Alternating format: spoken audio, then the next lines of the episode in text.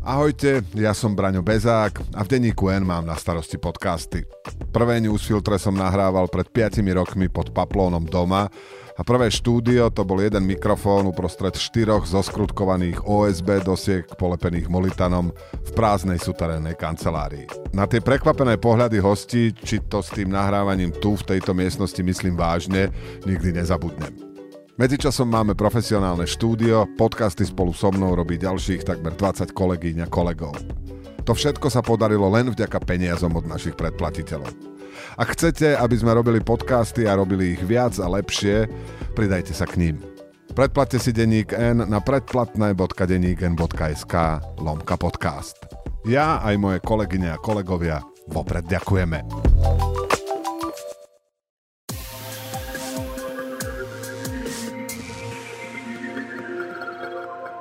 Dobrý večer a vítajte na diskusii Denika N v Novej Cvernovke.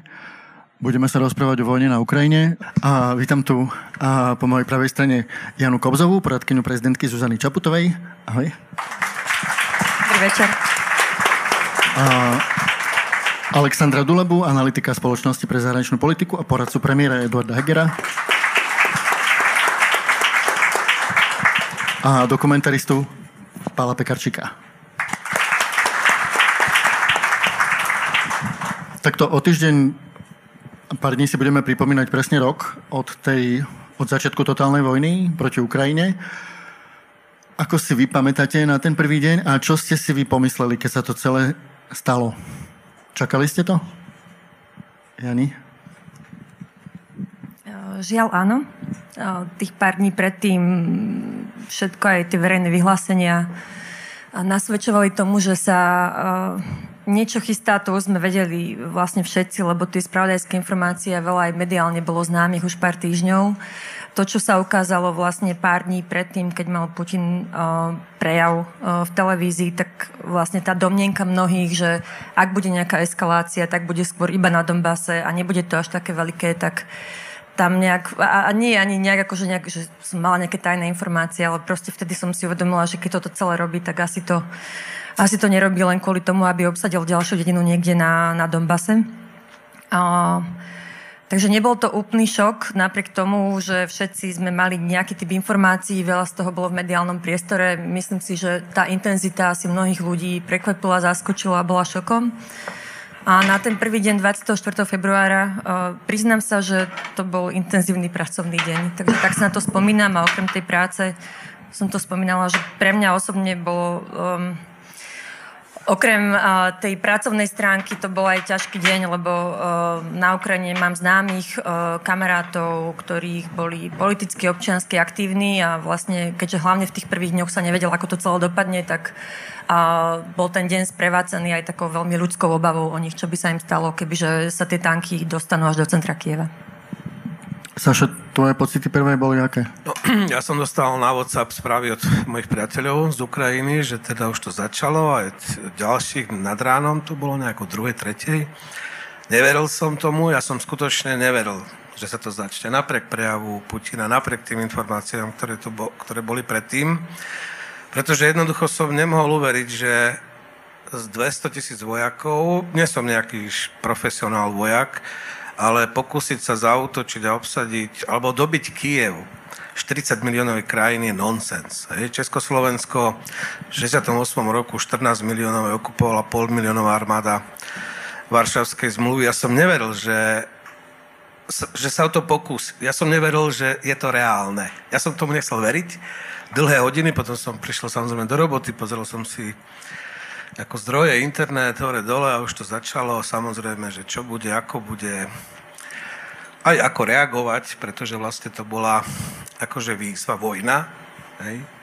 Ale ja som neveril, že oni dobijú Kiev. Nie. Nie s tým počtom vojakov, nie s tým, čo tam mali. O tom som bol presvedčený od prvého dňa. Od prvého dňa som bol presvedčený a som presvedčený, že Rusko tú vojnu nemôže vyhrať Zatiaľ nemám dôvod ten názor meniť, ale rád budem o tom diskutovať. Pálo, ty si sa veľmi rýchlo rozhodol, že pôjdeš točiť film na Ukrajinu? Uh, fúha, ja som tam už chodil od nejakého asi od 16. roku. a vlastne ten prvý deň, e, že musím ťa opraviť, že ten prvý deň totálnej vojny nebol teraz, to bolo 8 rokov dozadu, keď si ešte pamätáme taký prejav, sa mi zdá, že prezidenta Putina, keď hovoril, že ne, nemajú sa obyvateľe Ukrajiny báť, že už to nikde ďalej nepôjde, tak asi treba to brať stále opačne. Ale v princípe Tomáš Foro mi len zavolal ráno, hovorí, Pálo, začala sa vojna o 7, budem spať u teba doma v Košiciach, budeme chodiť na hranicu, už idú ľudia na hranicu. Takže to, bol také, to bolo precitnutie. A z hodou okolností, s veľkým šťastím sme mali s Ivanom eh, dosť peňazí na to, aby sme tam mohli vycestovať, lebo tá podpora filmárska je taká, je to na dlhšie lakte. Že, že vyšlo nám to pekne. Tak ako ste videli tie zábery z Charkivu, prečo si si vybral práve toto mesto na severovýchode?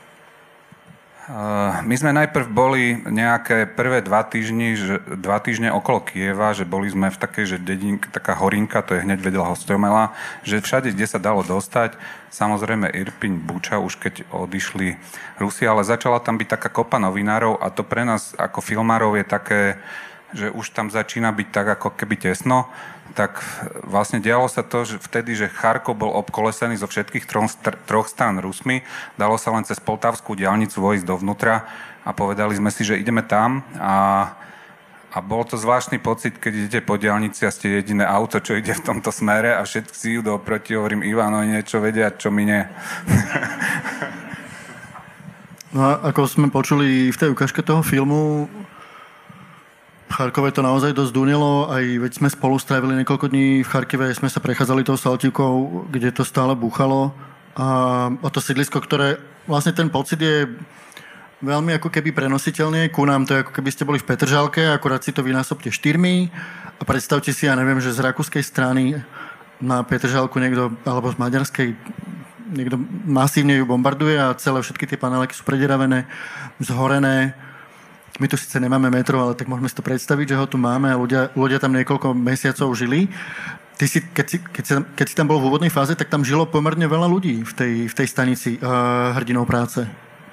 My sme, tu sa mi zdá, že je jedna taká fotka, kde to medro je také plné, že čo za nami sa tak idú v slučke a vlastne my sme tam zažili, keď tam bolo 1500 ľudí. Na začiatku tam naozaj bolo, že 2500 ľudí, záchody boli 4 mužské, 4 ženské. Bolo to veľmi také socializačné, lebo keď ste boli na záchode, tak cez tú priečku ste sa videli s tým druhým človekom a naozaj začali nás, že novinárov nemali veľmi radi, lebo predstavte si, že spíte na karimatke alebo na nejakom matraci a niekto vám s kamerou ide a sníma vám, ako vám teče slina a vlastne ani nič nepovie, ale zmizne potom preč. Hej? Takže bolo tam veľakrát tabulka, že zákaz snímať a neviem čo. A nám to trvalo teda e, asi tri týždne, kým sme vôbec vyťahli kameru. Že po troch týždňoch a po niekoľkých záchodoch spoločných sme už vlastne boli súčasť tej komunity. Takže zažili sme tam asi 1500 ľudí. Aj tak to musím napala prezradiť, že jeho systém práce bol taký, že nakúpil predtým najskôr v supermarkete nejaké mandarinky, džusy vitamíny a tak ďalej tým deťom, ktoré nevideli celé týždne slnko a potom si ako získaval tú priazeň, aby, aby sa s ním rozprávali. A, tak ako hovoril Saša, že nečakal ten Kiev, ale stalo sa to, dokonca chceli získať aj Charkiv, nepodarilo sa im to, čo je čisto v podstate dá sa povedať ruskojazyčné mesto. A zero, akože ak, ak som sa pýtal ľudí v Charkive, že čo si myslia o Rusoch, tak nič dobré, lebo hovorili niečo v štýle, že pozrite sa, aké sme tu mali pekné mesto, Mali sme tu super prácu, krásny park a tu padajú rakety, je to zničené, že toto je ten ruský svet, ktorý nám to mali priniesť, toto je tá sloboda, ktorú akože mali priniesť ruskí vojaci.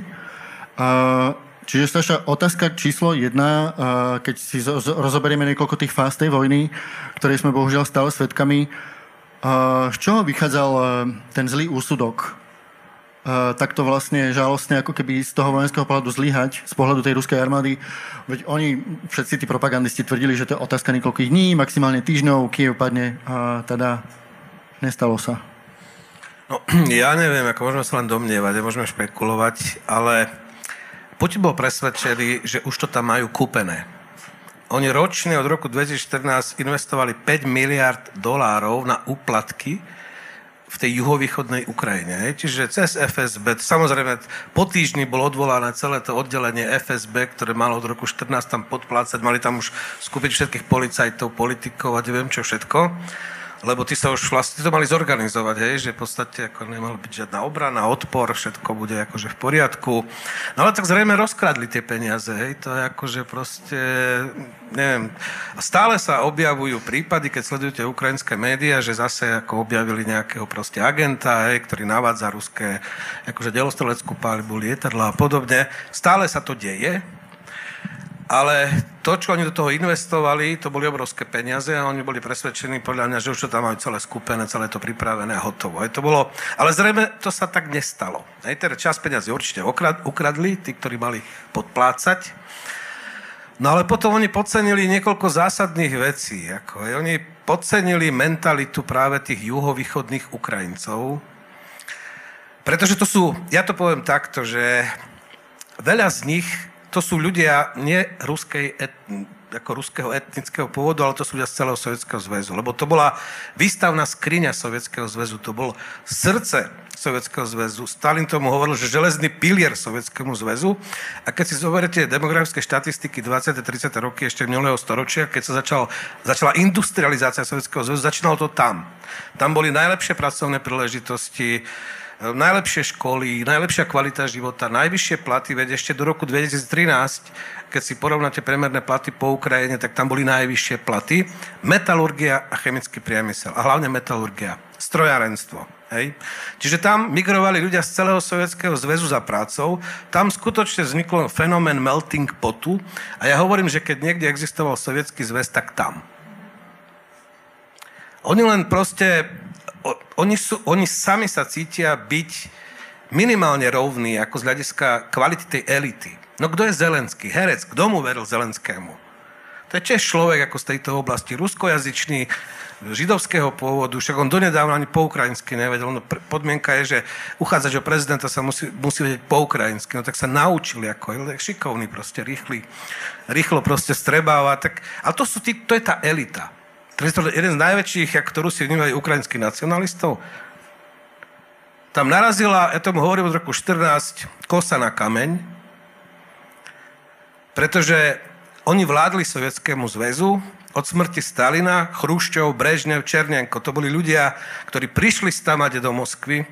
Zo sebou si brali svojich najlepších známych priateľov a ja to už som párkrát už hovoril tých rozhovoroch, môj spolužiak robil poradcu Janukoviča a keď v roku z Donecka a keď v roku 2010 vyhral Janukovič voľby, tak on mi povedal, že Saša, uvidíš, my tých Leningradčanov z tej Moskvy ešte vyženieme.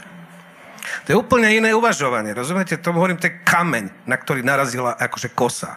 Očakávať, že tí ľudia sa proste akože vzdajú, že nebudú schopní jednoducho ako organizovať si veci, keď, a už nehovorím vec o armáde, lebo tá ukrajinská časť tej armády bola základom ruskej armády od carského ruského od druhej polovice 18. storočia. Oni vedia bojovať. Veľa vecí u nás na Slovensku, ktoré pripisujeme Rusom, tak v podstate pripisujeme týmto ľuďom, aj z tohto Charkova, aj z, tých, z týchto oblastí. Čiže ja som nikdy nepochyboval, že to bolo jadro Sovietskeho zväzu, ktoré sa bude brániť a Putin z neho urobil politickú Ukrajinu. Od roku 14 Putin je otec ukrajinského národa, ktorý formuje politický národ, lebo keby nezasahli vojensky v roku 14 ako do tých procesov v Ukrajine, tak stále by tam mali to ruskojazyčné tej oblasti, stále, a oni sú populačne silnejšie ako tie západné, stále by tam boli nejaké strany, ktoré by, no však ako rozprávame po rusky, bavme sa, ako oni boli za, veď Kučma, on bol za integráciu Sovietskeho zväzu, to je prezident, ktorý v roku 1994 vyhral, generálny riaditeľ Južmašu Dnepropetrovsk, takisto z tejto oblasti, on chcel reintegrovať Sovietský zväz. Oni vymysleli Euroazijskú úniu, ktorú potom Nazarbajev ako ozvučil ako roku 1990 ako nový projekt reintegrácie Sovietského zväzu. Hej? No lenže z Rusi sa nevedeli dohodnúť, pretože Rusi sa bohužiaľ nevedia dohodnúť. No a títo zás sú takí, tiež ako paličatí a proste ako majú o sebe vysokú mienku že teda reku, keď nechcete sa dohadovať, no tak ako OK, no tak fajn. Čiže, ja už aj neviem, čo si sa pýtal, sa ospravedlne, ale musíš ma zastavovať, lebo ako... A, Jani, ty si čo myslíš, čo bolo, alebo čo je Putinovým cieľom? Kontrola Ukrajiny. A, ale môže to súvisí s tým, čo hovoril aj Saša. A ja si myslím, že ešte okrem toho rozkrádania tohto celého, tam je ešte tak akože hlbšia vec a to je, že že Putin a, a veľká časť ruskej elity, ale aj sa ruského národa nepovažuje Ukrajinu za, za rovnocenný štát. A veľmi pekne Koho to povedal... považujú za rovnoceného? Ameriku. A, a Čínu možno. A, a veľmi pekne to povedal jeden, uh, je, jeden uh, ruský analytik dávnejšie, uh, ktorý hovorí, že, že viete, že Ukrajina je iný štát, ale nie je to iná krajina. A v podstate ako berú to, že, že to je ešte nejako naše. A tým pádom, keď vy niekoho vnímate ako menej cenného, a vás niekedy ani nezaujíma, čo ten človek myslí. Vy si proste myslíte a oni fungujú v tých stereotypoch. A, a strašne veľa z toho nebolo iba to rozkradanie nejakých investícií, ale to bolo naozaj, že keď, je to, keď to vyberete ako súčasť vás, tak vlastne nemáte nejaký akože záujem to študovať, rozmýšľať, ako sa tá spoločnosť mení, ako to funguje, čo presne sa stalo v 2014, prečo v 2013 bol spustený Majdan. Tam si fakt mysleli, že Majdan bol spustený, lebo to zaplatili Američania. A keď nerozumiete týmto veciam, nerozumiete, prečo tá, čo bolo to, čo, čo matky s deťmi študentov nezaplatených uh, vyhnalo na, do tých ulic v tom 2013, tak nepochopíte, prečo sa dneska Ukrajinci bránia. Takže myslím si, že tam bolo ešte aj tak ako úplne kognitívna disonancia v tom, že, že oni, veľká časť tej ruskej elity a asi aj Putin sám uh, vníma Ukrajinu cez stereotypy, historické eh, analógie, spomienkový optimizmus a nerozumejú, kde je tá spoločnosť dnes. A nedopadlo to nakoniec tak, že Putin má všetko to, čo nechcel? Že je viac zbraní na Ukrajine, je tam viac na to, ako keby z pohľadu, z pohľadu tej spolupráce je, posilnila sa tá ukrajinská identita, ako hovorí Saša, posilnila sa integrita do EÚ, čiže ak to dobre dopadne a Ukrajina to ustojí, čo ešte stále veľké ak, tak v podstate išla proti sebe. Áno, a to si myslím, že bolo veľkou... Um, to bolo veľkým dôvodom, prečo mnoho ľudí dlhodobo odmietalo to, že by on tú vojnu chcel rozpútať, pretože tie následky, čo to znamená ekonomicky, vojensky, politicky, medzinárodne, pre Rusko samotné sú zlé. A, a, a preto sa to mnohým, lebo keď uvažuješ, tak ako si to teraz povedal, racionálne, dobrokrajiny, čo treba spraviť, aby, tak do toho nejdeš. Nie s 200 tisíc vojakmi. Hej. Ale zároveň, kebyže sa pozrieš na to jeho optikou, tak áno, táto vojna trvá dlhšie, ako on plánoval, lebo pre neho to bola operácia, ktorá mala skončiť za pár týždňov. Um, ale on, myslím si, že ešte stále kalkuluje s tým, že Západ sa unaví, že tá podpora bude klesať, že, že sa oslabí podpora pre sankcie. Takže z jeho pohľadu on hrá o naťahovanie, o čas, aby to trvalo čo najdlhšie, lebo on si myslí, a Rusko možno počíta s tým, že tá únava bude natoľko veľká na tej našej strane, že, že sa vyčerpáme. A Paolo, ty si sa nedávno znovu vrátil eh, z, Ukra- eh, z Ukrajiny, kde si bol začiatkom januára. Bol si aj na ďalekom východe, znovu pocitil si tie ešte silné boje. Ako to tam berú ľudia? Stretávaš ešte stále niekoho, kto je povedzme ešte tak prorusky nastavený? Mm, pravdu povediac, teraz, teraz som veľa nestretol takých ľudí, ale napríklad v metre tam bol čas, že to sa bavíme o marci, vlastne boli sme v Charkove, v proruskom, ako keby v rusky hovoriacom meste, ale e, mal som tam pár takých debát, a vlastne, kedy bolo povedané, že niekto mi povedal, že nie je dobre, že podporujeme teda tú Ukrajinu, že nech sa tá vojna skončí skôr.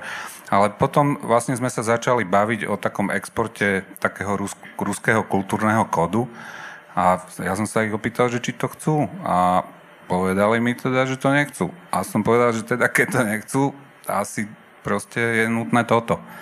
A to bolo celé. Že teraz ani na to, my sme teraz boli natáčať a že nebol veľmi čas na také debaty, ale no, to je asi Veľa, veľa sa hovorí o tom, že táto vojna je do veľkej miery o delostrelectve.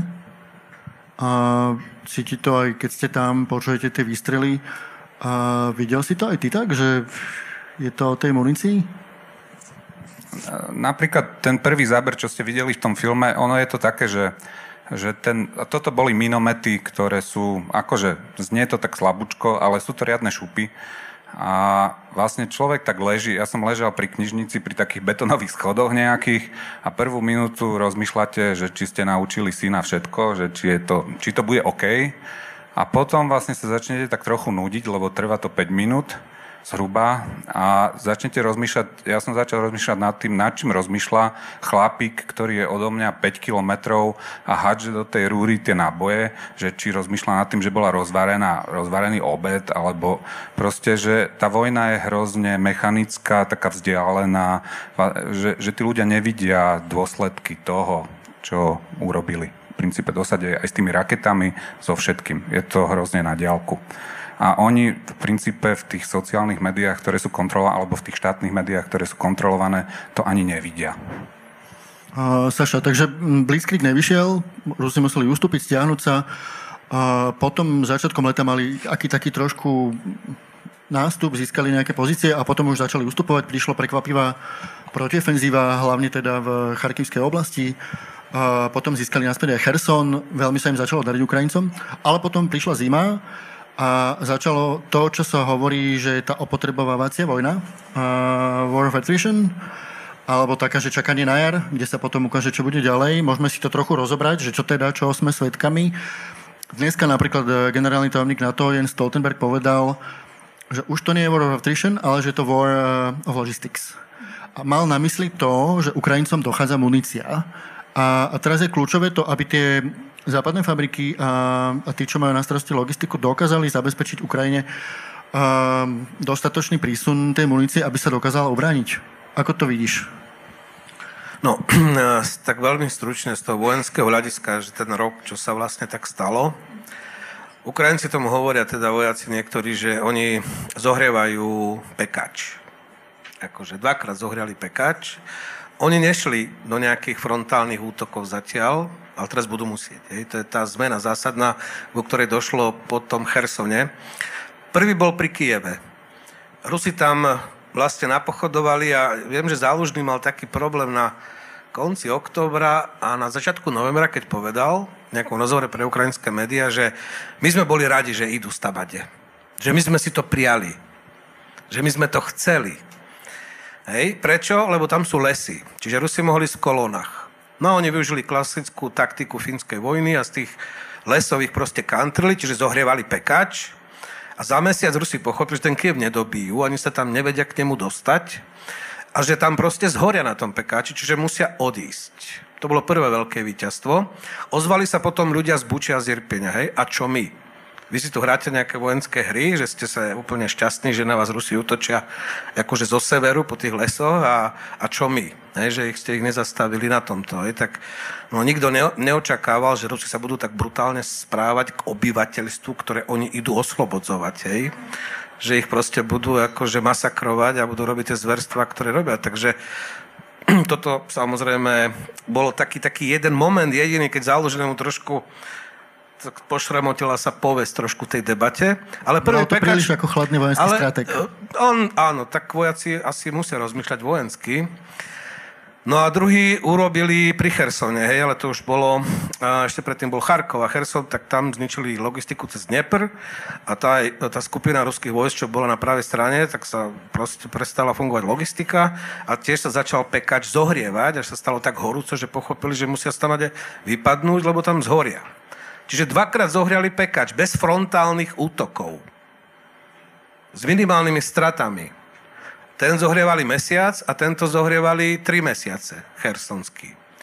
To, čo sa podarilo pri Charkove, tak to bolo geniálny vojenský manéver, pretože oni všetci, od, od prezidenta Zelenského po posledného vojaka, vo všetkých rozhovoroch, ja som tomu tiež uveril, aj som taký článok do týždňa napísal úplne zle, akože, že oni idú na Cherson. A Rusi tam začali stiahovať jednotky dole a oni udreli hore pri Charkove a Rusi tam mali len jednu líniu obrany. Čiže toto prelomili a za 4 dní obsadili vlastne takmer celú Charkovskú oblasť. To bol husarský vlastne vojenský kúsok, ktorý Rusi z toho neukázali absolútne nič. Z vojenského nejakého umenia. Aj preto znovu opakujem, to je môj argument, že ak Rusi, ruská armáda alebo sovietská mala schopných veliteľov, tak to boli väčšinou Ukrajinci. Ako chcem byť už taký nacionalista, ale akože už aj tá vojna ma tak trošku ako hecuje byť taký politický Ukrajinec, si akože OK. No ale Čiže toto sa stalo vlastne za rok. Rusi postupili pri Lisičansku, Severodonec Lisičansk. A tu chcem povedať jednu dôležitú vec, na ktorú by sme dneska nemali zabúdať, lebo Ukrajinci ponúkali mierové rokovania. V marci, od marca do júna, teda v marci aj fyzicky prebiehali tie rokovania a potom do júna on, online mali tie stretnutia. Čo ponúkali Ukrajinci? Vzdávame sa členstva v NATO. To bola ponuka. Súhlasíme s tým, aby na území Ukrajiny bol nejaký monitorovací mechanizmus, ktorý bude kontrolovať zbranie, keďže máte obavy z militarizácie akože Ukrajiny. Sme ochotní sa baviť o jazykovom zákone alebo o právach ruskojazyčného obyvateľstva a vy odchádzate na pozície 23. februára. To bola ukrajinská ponuka. Rusi miesto toho začali veľkú operáciu Donbass niekedy v polovici apríla No tak sa nechceli baviť, začali dobíjať Severodnes, Lisičan s takým štýlom, jak dobíjajú teraz Bachmut, dobili Soledár a postupujú akože tam. A vtedy Ukrajinci povedali, dobre, nechcete rokovať, tak budeme bojovať. A odvtedy v podstate momentálna situácia taká, že nikto nemá. Ukrajinci chcú ich vyhodiť preč zo svojho územia, to bude ukrajinské víťazstvo. Rusi teraz po tom, čo všetko stratili, a tie straty sú obrovské, tak jednoducho majú za cieľ dobiť tú Donetskú oblasť, aby to bol jeden z ďalších cieľov, čo Putin sformuloval.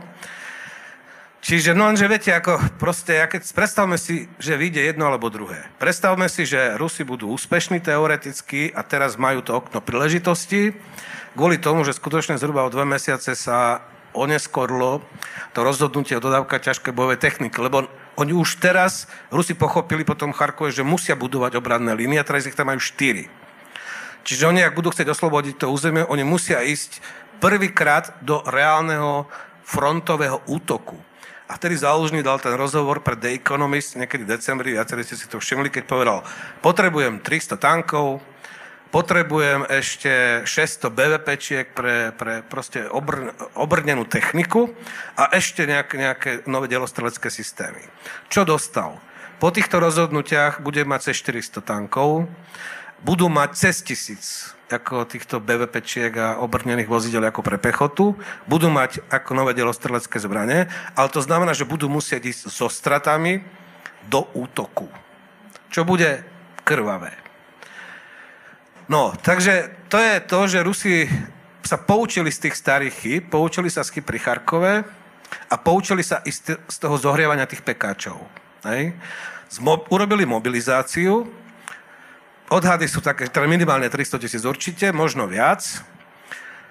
Tie informácie, ktoré sú dostupné teda ako verejne, ale teraz kvázi z spravodajských služieb, hovoria, že teraz zhruba 100 tisíc už poslali hneď. To boli prvých 100 tisíc mobilizovaných, tak tých museli zaplatať fronty, aby zastavili ukrajinskú ofenzívu vtedy. Ešte, no a tých 200 tisíc si pripravili, vyzbrojili, údajne ako, ja neviem, to sú zase také zdroje, ktoré nevieme akože overiť, majú dostatok tankov, akože proste ich vycvičili, tých mobilizovaných. Hej? No ale určite tí polroční mobilizovaní to nie sú tí profesionálni vojaci, ktorí mali kontrakty s ruskou armádou, lebo z ruskej armády veľkej, pred vojnou 900 tisícovej, 360 tisíc boli vlastne pozemné vojska a profesionáli. Toto zbytok to boli tí, ktorí proste išli na povinnú vojenskú službu. Je to zase úplne iná kategória akože vojakov. A tých profesionálov mali 360 tisíc. Ako z nich, ťažko to samozrejme akože odhadnúť, ale straty sú také, že slavná prvá tanková brigáda už dvakrát bola rozbitá. Hej, a teraz pri uhledáre zase. No a čiže poviem to takto. Teraz sme v situácii takej, že tie, to rozhodnutie mešká asi dva mesiace, to, čo chceli, dostanú, ale dostanú to niekedy najskôr apríl-maj a Rusi majú február, marec na to, aby s tými 200 tisíc, ktorých zmobilizovali a vyzbrojili, ešte sa o niečo pokusili. A pokusili sa nie, že dobiť Kiev, ale aspoň teda akože obsadiť tú Donetskú oblasť. Hej. Takže to je absolútne kľúčové teraz, čo sa deje tam okolo Bachmuta a tak, lebo oni postupne...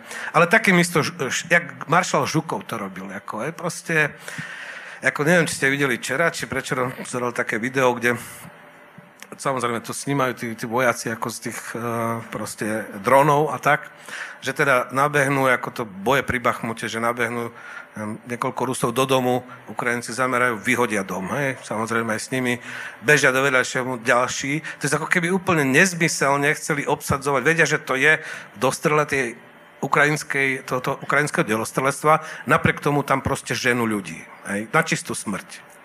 Čiže dokedy toto ešte ako si budú môcť dovoliť, tak ako ťažko povedať, ale čo chcem povedať? Teoreticky si môžeme predstaviť, že jedno alebo druhé. Že Ukrajinci oslobodia územie, nebude to znamenať, že skončí vojna. Dokiaľ bude Putin v Kremli, on tú vojnu proste už nebude môcť skončiť. Hej? Čiže budú pokračovať. Ak Rusi dobijú Donbass, to neznamená, že Ukrajinci prestanú akože bojovať. Hej? Čiže v podstate momentálne tie ciele keď ešte do júna ten ukrajinský návrh, vravíte, že máte problém s rozširovaním NATO, dobre, my nejdeme do NATO. Máte problém s našou militarizáciou, OK, nech tu je me- mechanizmus, ktorý bude kontrolovať akože zbrania ako na našom území. Máte problém že s právami ruskojazyčného obyvateľstva, bavme sa ako o tom. A zároveň ponúkali, že 12 rokov moratórium na Krym a Donbass hej, to do 14. roku, že počas 12 rokov budeme viesť rokovania a keď sa dohodneme, tak sa to bude diplomaticky ako riešiť. Uvidí sa. Hej. Čiže to bol ukrajinský návrh, ktorý Rusi proste zmietli zo stola. Teraz jednoducho nevidno ciele, ako z jednej, z druhej strany, ktoré by sa aspoň nejak mohli proste zísť, aby tu každý, kto teraz hovorí o miery dnes a teraz hovorí o vzdaní sa Ukrajiny, hovorí o tom, že Ukrajina by mala prehrať a že Rusi by mali mať právo obsadiť nejaké ďalšie ukrajinské územie, čo je nepriateľné. Jani, čo by sa podľa teba stalo, keby došlo k tomu scenáru, že, že Západ by sa rozdelil a došlo by k tomu apismintu s Ruskom, že OK, však dajme Rusom, čo chcú, veď oni chcú len ten Donbass, OK, ukrojili si trošku z Chersonskej oblasti, z Charkivskej, Záporišskej a tak ďalej, ale tak čo, veď chceme mier. No my sme toto v podstate urobili v 2014, keď si ako, a teraz nehovorím, že sme to urobili vedome, ale toto bol výsledok toho, že, že keď Rusko tú Ukrajinu napadlo prvý raz a zabralo poloostrov Krím a časť Donbasu a uvalili sme sankcie, ktoré boli veľmi mierne, vyjadrili sme veľmi hlboké znepokojenie a vyjadrovali sme ho pravidelne každého pol roka na stretnutiach tak v podstate sa ukázalo, že, že ten signál vlastne Rusko tomu nerozumelo, že nechajte si, dajte pokoj, bolo to, že poďte, zoberte si viacej. A, a to je to, čo sa stalo v tom februári 2022. Takže ja by som osobne nemala istotu, že Rusko to potom, viete, v 2008 to skúšalo v, Gruz- skúšalo v Gruzínsku, uh, na Ukrajine od 2014. Uh, dnes prišla moldavská prezidentka opäť s tým, a, a nie je to prvý raz, kedy, kedy hovorí o tom, že Rusko sa pokúša destabilizovať Moldavsko. Neviem, čo by tomu Rusku vlastne povedalo, že OK, je to v pohode. A teraz otázka na nás, ako na západ, na Slovensko je, že, že tak ideme sa dohodnúť s Ruskom, že tuto ideme robiť nejakú líniu a, a toto ešte môžete, toto áno. A ako to vlastne potom súvisí s tým, že my sme tí, od ktorých závisí, my závisíme od toho, aby bolo dodržiavané medzinárodné právo, lebo je to dobre pre nás, pre našu, pre našu bezpečnosť, pre našu prosperitu. Takže neviem si toto úplne predstaviť, ako by to mohlo vyzerať v praxi. Jedna kvôli tomu, že a podrili by sme nohy všetkému, čo na medzinárodnej pôde hovoríme a my to nehovoríme kvôli tomu, že sú to pekné princípy, my to hovoríme kvôli tomu, že to nám umožňuje fungovať nejakým civilizovaným, bezpečným spôsobom, v ktorým vieme nie len míňať na obranu, lebo sa bojíme, že nás niekto napadne, ale vieme tam aj obchodovať, vieme sa rozvíjať a podobne. Takže to je tá prvá vec. A druhá vec, od 2008 minimálne nemáme žiaden dôvod domnievať sa, že zdanie sa časti územia Rusko uspokojí. Ono to tu vlastne zaznelo, že táto vojna začala už v roku 2014. A treba pripomenúť teda, že Rusi anektovali Krím, tvrdili, že tam nie sú, boli tam, boli tam ich vojaci, zelení mužičkovia, zinscenované referendum, vyprovokovaná vojna na Donbase a tak ďalej. Ty keď hovoríš vlastne o tej spravodlivosti, o tom medzinárodnom práve, chcem sa spýtať na to, že čo teda s Putinom, lebo akože nestal sa ten variant, že by ho niekde zosadil, v podstate mu sa podarilo rozdeliť tých silovníkov na, rôzne, na rôzne skupiny, žiadna nemá takú silnú prevahu, aby mohla prevyšiť tie druhé, celkom ako keby to zatiaľ šachuje dobre uh, u seba doma, čiže nie je nejaká perspektíva jeho rýchleho konca. Ale čo pre nás, akože ako by mal Západ k nemu pristupovať?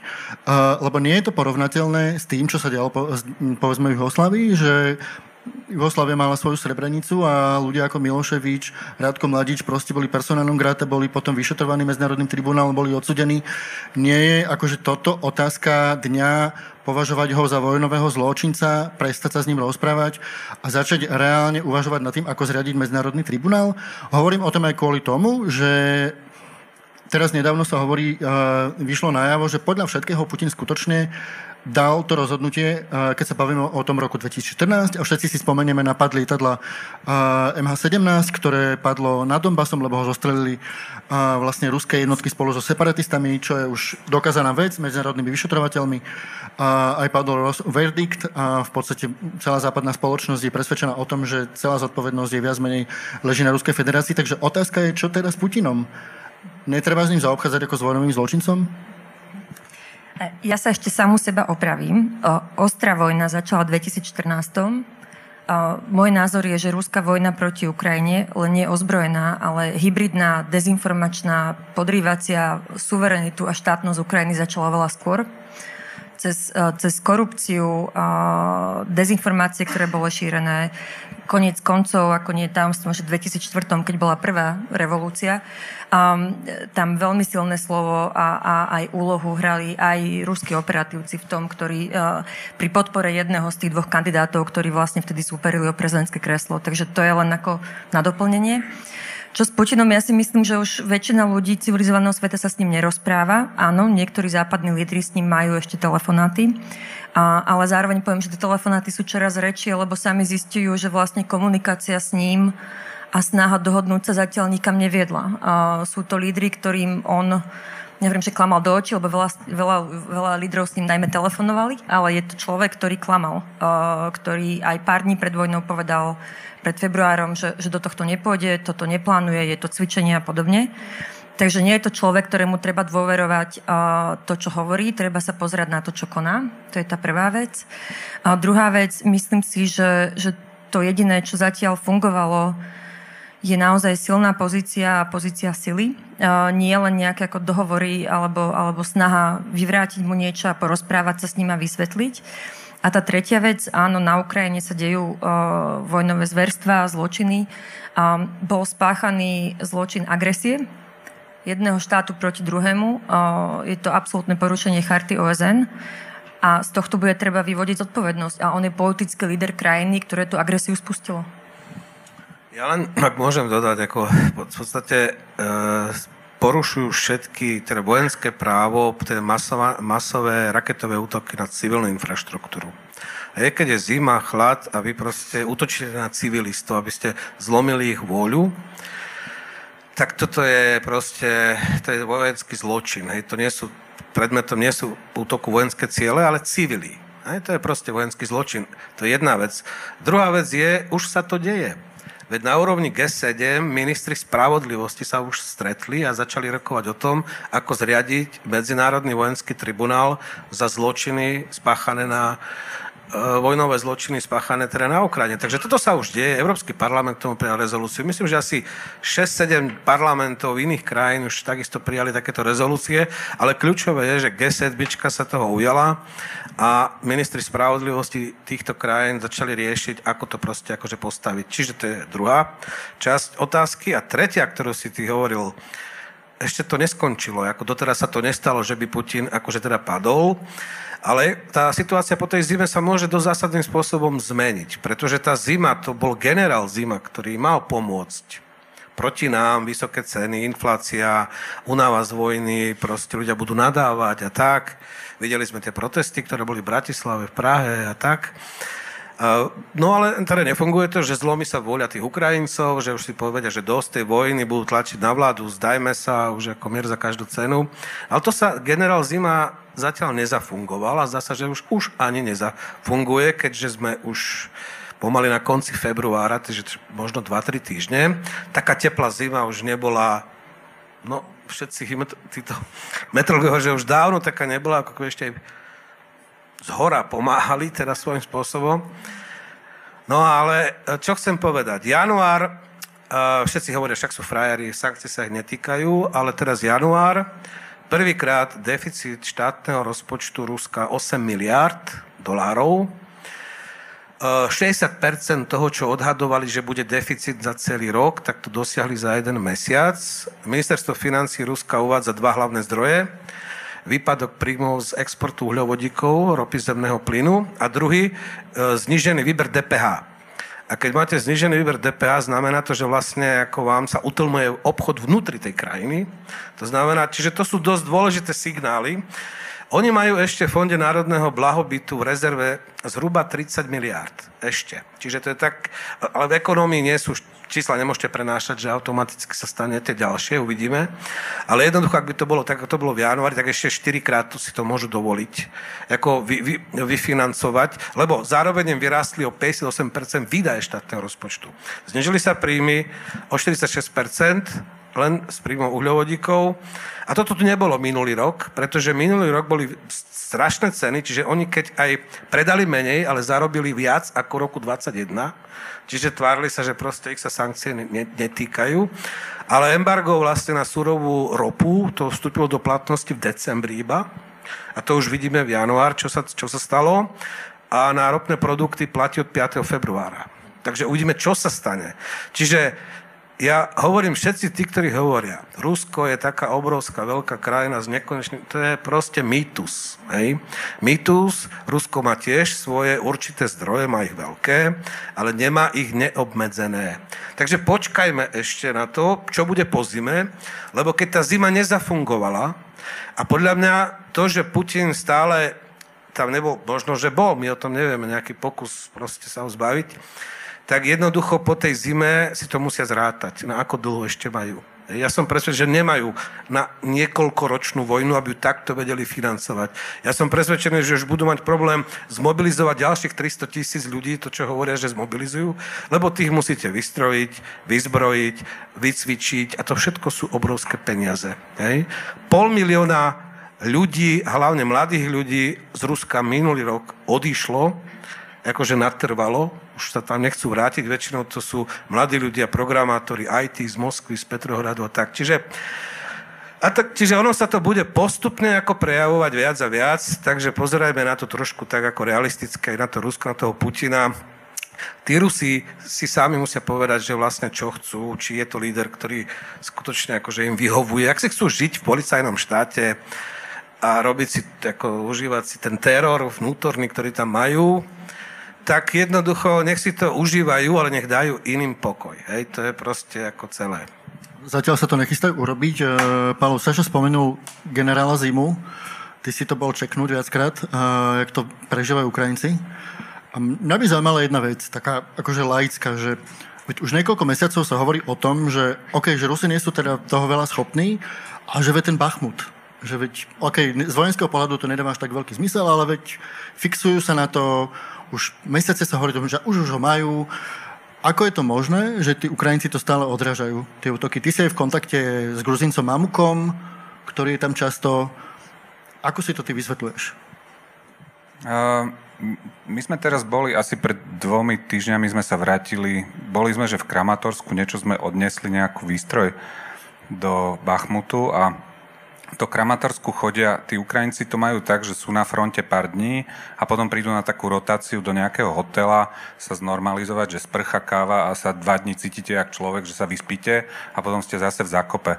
A nám sa stalo v takom moteli, aby ste boli v obraze, že Kramatorsk motel, nedá sa spať inde, na izbe je zhruba 15 stupňov, nejde elektrina, keď nejde elektrina, nejde voda a do toho prídu vojaci, ktorí vyskačú zo zilu, sú takí dorafaní, zablatení, dostrielaní, uzimení, fajčia vonku. A teraz ja sa ich pýtam, skade ste chalani, čo sme sa večer stretli, že zo Soledaru a prišli na rotáciu. Na druhý deň ráno o 7 ja som odchádzal, teda vyšli sme s Ivanom, sme odchádzali a ten istý mladík fajči aj s celou tou čatou fajčia vonku o 7 ráno. A ja hovorím, čo vy robíte o 7 ráno vonku? Však ja keď som bol na rotácii, spím do 12. normálne. Nik ma nedostane spod periny. A on veľmi unavene, s takým hrozne unaveným pohľadom mi hovoril, že ich ako keby, že musia ísť späť. Hej? Že ich volajú späť. Čiže tí chalani sa vyspali jednu noc, že v posteli a idú nazad do Soledaru. A to sú také situácie, ktoré, že vy si zoblečete vetrovku a dáte moju. Že, že ako keby my si, my si tu zúfalo neuvedomujeme naliehavosť situácie. To sa deje. A deje sa to, či už sa človek, či ja ako laik sa pozerám na veľkú politiku, že tie tanky posielame neskoro, proste, alebo či pri klimatickej kríze, či pri hocičom, my tu normálne žijeme ako keby oddelený život v nejakom inkubátore a, a myslíme si, že sme králi sveta, proste Slovensko. Uh, Jani, to je vlastne otázka, že aj Saša to vlastne načrtol, že teraz sa ukáže, že či to nepríde trochu neskoro, tá západná pomoc, či západ zase znovu trochu neváhal, hlavne teda v Berlíne, že či zase nezaspali, a, lebo tým to vždy strašne veľmi dlho trvá, kým sa akože pohnú. A, ako povedal vlastne Petr Bátor, náš veľvyslanec pri NATO v jednom rozhovore pre denní Gen, že keby Západ reagoval tak rýchlo ako východoeurópske krajiny a stredoeurópske, ako povedzme my, sme sa veľmi rýchlo rozhodli s tou S-300, ponúkli sme Zuzany a tak ďalej, Poliaci sa rozdývali Česi a tak ďalej, že, že keby tak rýchlo zareagoval Západ, ktorý má predsa len oveľa väčší arzenál, takže možno tá vojna by prebiehla inak a možno by aj skôr skončila. Určite by vyzerala inak. Myslím si, že, že sme v trošku hypotetickej e, rovine o tom, kedy by skončila ako, lebo to, čo hovoril aj Saša, na to treba pamätať, ako Putin v jeho pozícii momentálne nepríde a nepovie, že viete čo, ukončili sme tú vojnu, lebo Západ bol silnejší. A toto je ako už aj vnútropolitická otázka pre Rusko a, a pre neho ako minimálne politické prežitie. Ale áno, platí to, že, že že schopnosť Ukrajiny odobávať bude čoraz viacej priamo umerná nielen ich odhodlaniu, ktoré je stále obrovské, ale aj našej schopnosti ich podporovať. A našej myslím ako nielen západu, ale vlastne krajín, ktoré, ktoré chcú Ukrajinu podporovať aj, aj mimo Európskej únie alebo NATO. A, a práve tam je, je teraz čoraz väčší dôraz, lebo pravdou je aj to, a, a hovorí o tom otvorene aj generálny tajomník na to aj ostatní. A my sme na začiatku dávali zo zásob, dávali sme, dávali sme veci, ktoré sami už nepotrebujeme, naše ozbrojené sily nepotrebujú, nevyužívajú.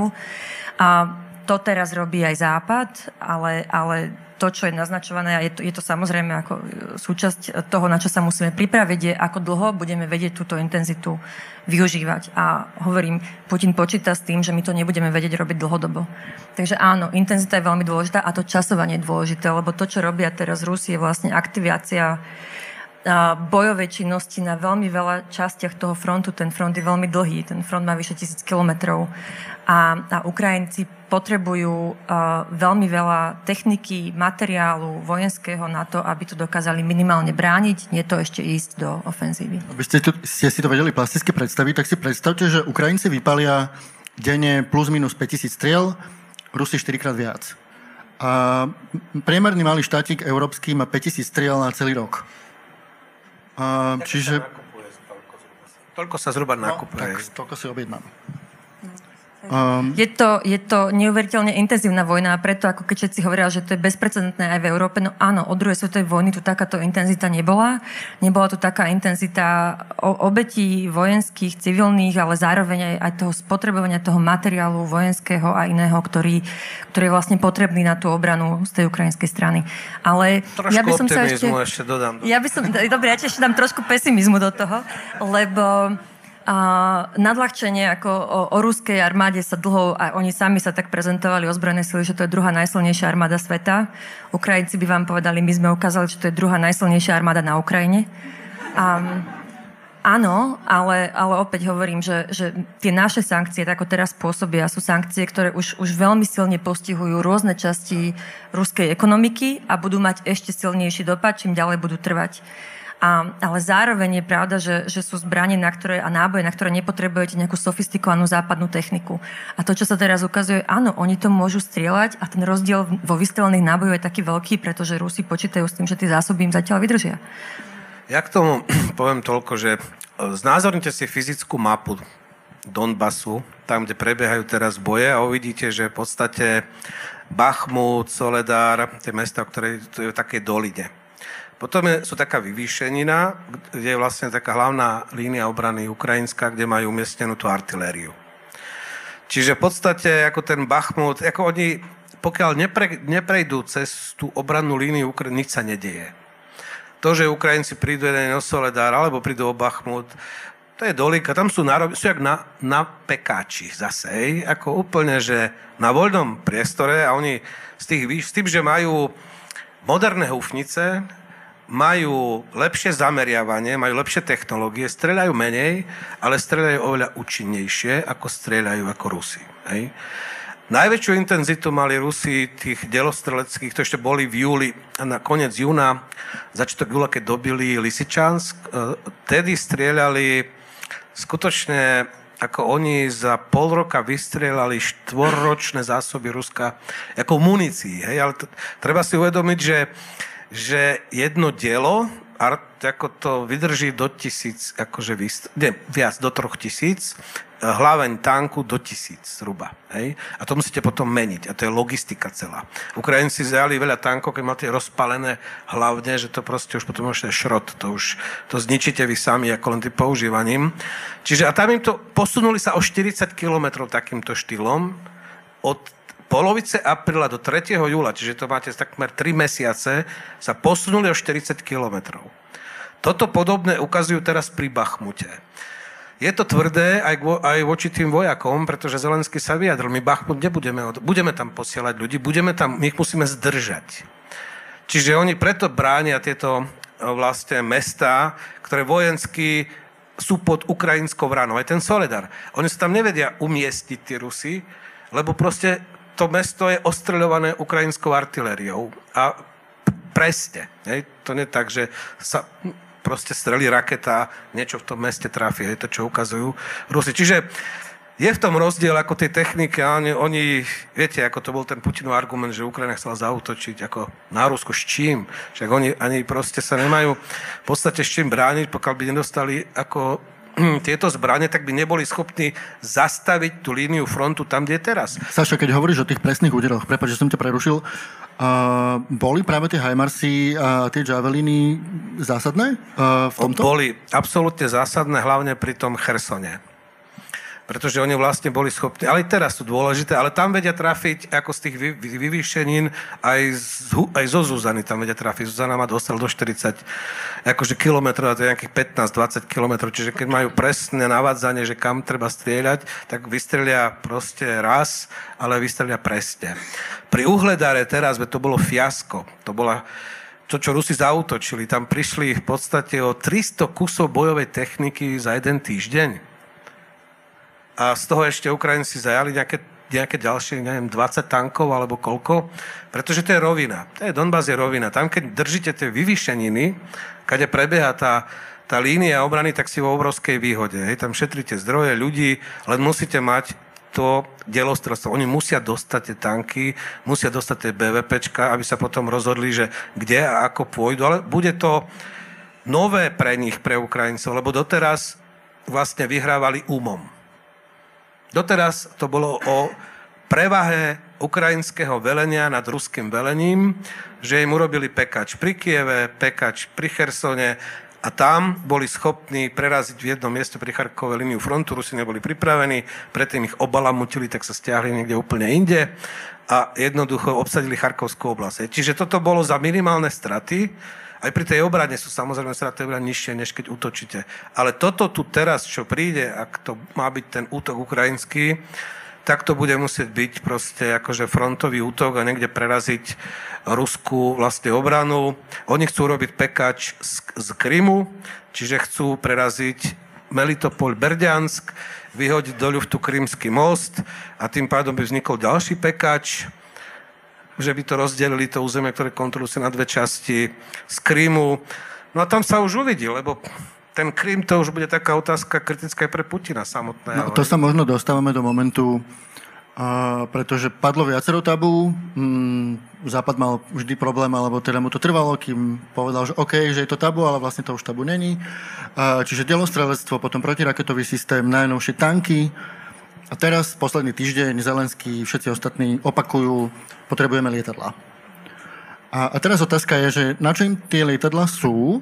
Ak teda zoberieme, že momentálne tá vojna nie je veľmi o lietadlách, Ukrajincom sa ako keby celkom darí strážiť nebo, Rusi sa sem tam tam stratia nejaké lietadlo, ale nie je to o tých vzdušných silách. Takže i prečo potrebuje toľko Zelenský tie lietadla? No pretože lietadla, ak útočíte frontálne, to je nezameniteľné. Hej, viete sa brániť, ako z, arti- a podobne, ale hlavne povedzme nejaké teoreticky naše MIGy, hej, ktoré sú už vybavené aj tými nosičmi na tie radio, tzv. protiradiačné uh, strely. To znamená, že vylietajú MIGy, ktoré vedia odpaľovať tieto strely, ničíte protivzdušnú obranu a po protivzdušnej obrane potom útočia vlastne akože bombardéry a potom pechota, tanky, ťažká technika. To je ideálny scenár pre frontálny útok, lebo šetrite životy vlastných vojakov. Bez lietadiel a záložný vtedy tam rozhovore nespomínal lietadla. On len vrával, dajte mi tanky, dela a dajte mi BVPčka. Toto má, dostal a dostane. Teda to bude... Oni vtedy... To je o cene životov ukrajinských vojakov, keď pôjdu do toho rozhodujúceho proste útoku, aby prelomili tú ruskú obranu. Bez letadiel tých životov ukrajinských vojakov, to, to bude proste oveľa viac. Takže teraz, samozrejme, oni, to je príprava vlastne na to, aby si šetrili životy vlastných vojakov. Bez, bude to stať oveľa viac životov, než s lietadlami. A treba povedať, že taká príprava na, povedzme, keby náhodou dostali nejaké F-16, o ktoré veľmi žiadajú, tak výcvik trvá nejakých 7 mesiacov. Že to je naozaj otázka a, dlhodobej stratégie. Ale oni už cvičia na F-16 cvičia už asi mesiac minimálne. A MIGy veľmi dobre poznajú. A MIGy poznajú, tam by sa len potrebovali vymeniť avioniku, lebo my to máme už nastavené na, na to, natovský systém velenia, to je to rozpoznávanie, že kto je priateľ, nepriateľ, čiže to by potrebovali vymeniť, no ale hlavne naše MIGy trebalo opraviť, hej, v podstate pojazdných, ja neviem koľko, možno 4, a tie ostatné možná sú čiastky. Čiže je to skôr symbolická pomoc z našej strany? Uh, nie. Tak ako S-300. Viete, oni mali pred vojnou cez 200 systémov S-300. Však oni ich majú stále. Rusi, ako ten frontálny útok ruský prvý, malo zničiť celú protizdušnú obranu figu Borovú. Hej? Takže oni, aj my sme im dali a, a údajne stále funkčná. Ako funguje a má aj dobré dni. Akože až 4 rakety ruské zostreli akože proste, ako to bola reálna pomoc. Ale čo bolo dôležité, čiže my sme im mali, mali, mali, povedzme, do 200, my sme im dali ešte jednu, hej. Čiže ako z vojenského hľadiska to nemalo nejaký, ale malo to psychologický, politický význam, lebo to bola ťažká zbraň.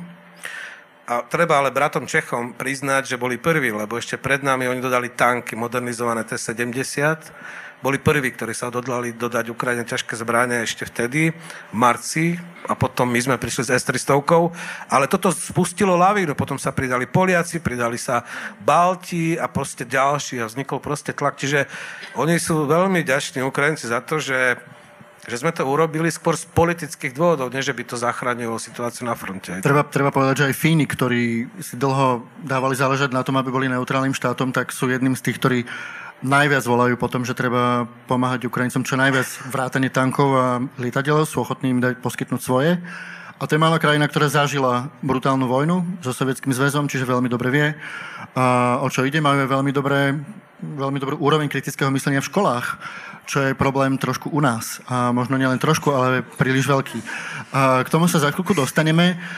Obidva ste poradcovia politických lídrov, ktorí vedia veľmi dobre, kde je sever Dá sa povedať, že veľmi dobre a adekvátne zareagovali na to, čo sa deje u našich susedov.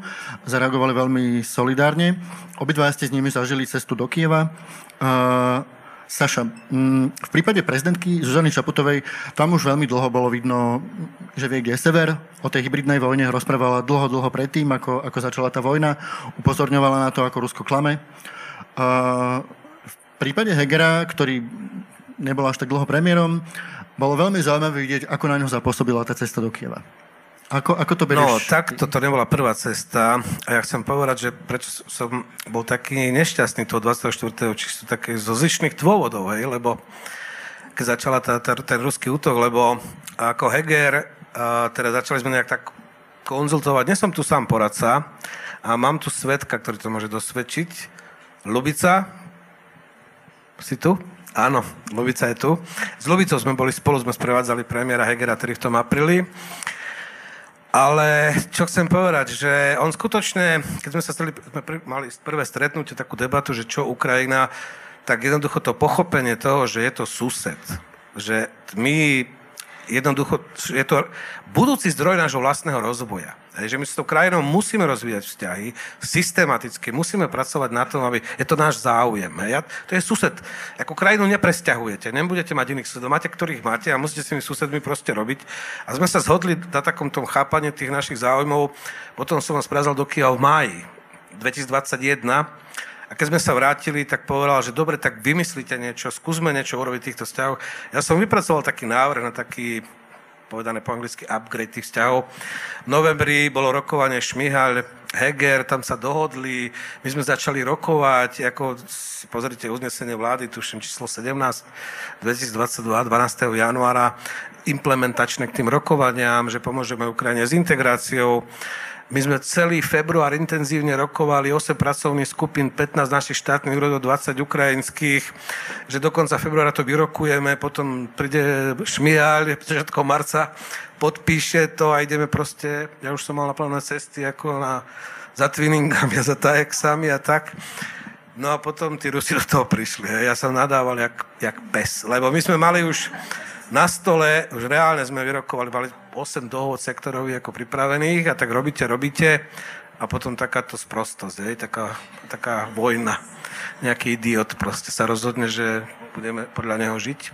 Čiže to chcem povedať k Hegerovi, že uh, v podstate ten ťah na toto pochopenie toho, že aký význam majú pre Slovensko vzťahy s Ukrajinou, ako ich treba budovať, akým smerom, ako to tam bolo od samotného začiatku, by som povedal, keď sa stal premiérom.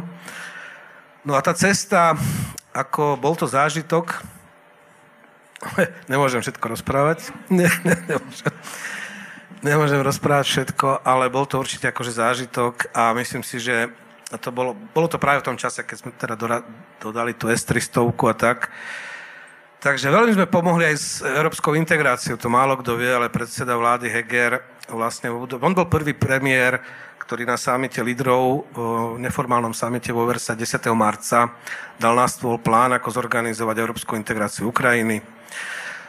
Dve kolečka rokovaní so všetkými lídrami EÚ ešte pred junovým summitom medzi marcom a júnom kde proste jednoducho, ako sa zasadzoval za ten kandidátsky štatút a nakoniec to vyšlo. My sme sa možno viac radovali, ako Ukrajinci, neviem, v tom Bruseli, ale akože my, Heger a Hegerová vláda má jasno v tom, aký je záujem Slovenska voči Ukrajine a čo treba robiť. Tak by som odpovedal ako na tú otázku. Uh, Jani, aký máme teda imič na západe, že je to trošku lepšie, ako bolo predtým? Myslím, že nás ako krajinu viacej počúvajú a je to práve kvôli tomu, že my možno nedáme tie najväčšie finančné objemy Ukrajine, ktoré teraz potrebuje, alebo ten najväčší objem vojenskej techniky, ale prichádzame jednak s analýzou, lebo Ukrajinu poznáme ako krajina, s poznatkami a prichádzame s nápadmi, s iniciatívou, či to na pôde NATO alebo Európskej únie, presne ako hovoril Saša. Ten, ten ako projekt, e, projekt e, podpory toho, aby Ukrajina získala kandidátsky štatút, tak to bolo aj za mňa, ako niekto, kto je v štátnej správe 3 roky a predtým v štátnej správe nepôsobil, to bol naozaj pekný, pekný príklad toho, čo znamená zahraničná politika implementovaná a posúvaná všetkými, ktorým na tom záleží, z rôznych úrovní od prezidentky premiéra ministrov, kde vlastne naozaj bolo také koncertované, koncentrované úsilie pomôcť a rozdelenie úloh, to s kým komunikuje a podobne. A podarilo sa to. Takže aj vďaka tomu um, je to Slovensko vnímané, v angličtine sa hovorí, akože je vo, v jednej váhovej kategórii, ako by malo byť, vzhľadom na našu veľkosť a a, a možno také nejaké ako HDP a podobne. Ale myslím si, že tak je vnímané aj, aj veľká časť toho východného krídla, pretože v tej západnej časti Európy, hlavne teda v tej kontinentálnej časti Európy si uvedomili, že veľa vecí, ktoré sme možno nehovorili my ako Slovensko, lebo myslím si, že Slovensko malo asi aj právom uh, trošku iné bezpečnostné hodnotenie toho, čo, či Rusko pre nás predstavuje priamu hrozbu alebo nie pred februárom 2022 my sme si, tak vnímali sme sa ako taká krajina v závetrí, tak, tak napríklad Balti toto hovorili dlhodobo, Polsko to hovorilo dlhodobo, kritizovalo našu závislosť ako Európskej únie na energetických zdrojoch z Ruska a podobne. A vlastne ukazuje sa, že veci, ktoré mnohým ľuďom do februára 22 vznikli, ako, e, zneli ako veľká panika, ako, ako vymýšľanie problémov tam, kde nie sú nekonštruktívna kritika až, až rusofóbia, tak vlastne sa ukázali správne. Takže myslím si, že to je, je to, je to širšie ako iba Slovensko, je to celý, e, takmer celý región uh, východnej Európy, alebo teda toho východného krídla od, od, Bal, od baltských krajín až po Rumunsko a Bulharsko. Znie to dobré, keby sme nemali opozíciu, akú máme a keby neboli v septembri voľby, ktoré to všetko môžu zvrátiť. A moja otázka je taká, že čo hovoríte na to, čo to vlastne hovorí o nás, že napríklad e, proste čelný predstaviteľ opozície tu straší tým, že Heger ide posielať ľudí do vojny a, a krátko na to vlastne už 40 tisíc ľudí podpíše vyhlásenie o odopretí výkonu mimoriadnej služby v čase mobilizácie. A, čiže ono to strašne funguje a, a veľa ľudí tým manipuláciám, dezinformáciám verí. Saša, čo s tým? No, hej, bude, je to problém, veľký problém, ale ako necítim sa úplne kompetentný, ako to analyzovať, prečo to tak je. Ako môžeme sa baviť o tom, prečo Slováci ako majú iný vzťah k Rusku, aj historický. A to je realita. To mi nikto neveril, v roku 97, keď nás vyhodili z prvej vlny rozširovania, na to som napísal takú knižku, že koniec súčasnej strednej Európy. A tam som predpovedal, že naša budúcnosť bude späť, dajme sa s Ukrajincami, s krajinami Západného Balkánu ako ďalšia vlna, ako taký konštrukt zahranično-politický. No ale no tak nejak to potom vlastne tak vychádza, he? lebo tá Ukrajina od Zurindových vlád 2002 je považovaná za prioritu našej zahraničnej politiky a všetky Ficové vlády to, to v tých vládnych programoch mali. Len my sme si vymysleli Rusko, ktoré, naše vlastné slovenské Rusko, ktoré nikdy v realite neexistovalo a ono sa to tak stalo súčasťou nejak našej národnej identity. Hej? A to má x dôvodov historických a je to proste tak. Je to, my sme, viete, ako my a Poliaci. Vieš, ak sme si veľmi blízki, aj nábožensky, aj politicky, aj kultúrne. A keď sa pozrete na ten diskurs alebo pri, pri, vzťah Poliakov k Rusom, viete, ja to tak viem ilustrovať, že tak keď Poliaci v dejinách hľadali spojencov, no tak ich hľadali proti Nemcom a proti Rusom. A našli ich v Paríži, v Londýne, v Washingtone. A to je 200 rokov dejín polskej štátnosti, to je poučenie trvalé. My máme úplne iný, inú schému. My sme hľadali spojencov, teda naši predkovia, proti Budapešti, proti Viedni a potom proti Prahe. A kde sme ich našli? V Moskve a Berlíne, ako úplne naopak. Hej? Rozdelili nás Tatry, kultúrne, mentálne sme si blízki. Historická skúsenosť, ktorá bohužiaľ ako, viete, ono sa to nezdá, keď si čítate tie učebnice dejepisu, čo sa učia deti na základných školách, aj na stredných školách, to, to tam všetko to rusofilstvo naše tam je. To sa reprodukuje, sa dostáva akože proste do kodov. My sme nekritickí voči Rusku. My očakávame od Ruska zázraky.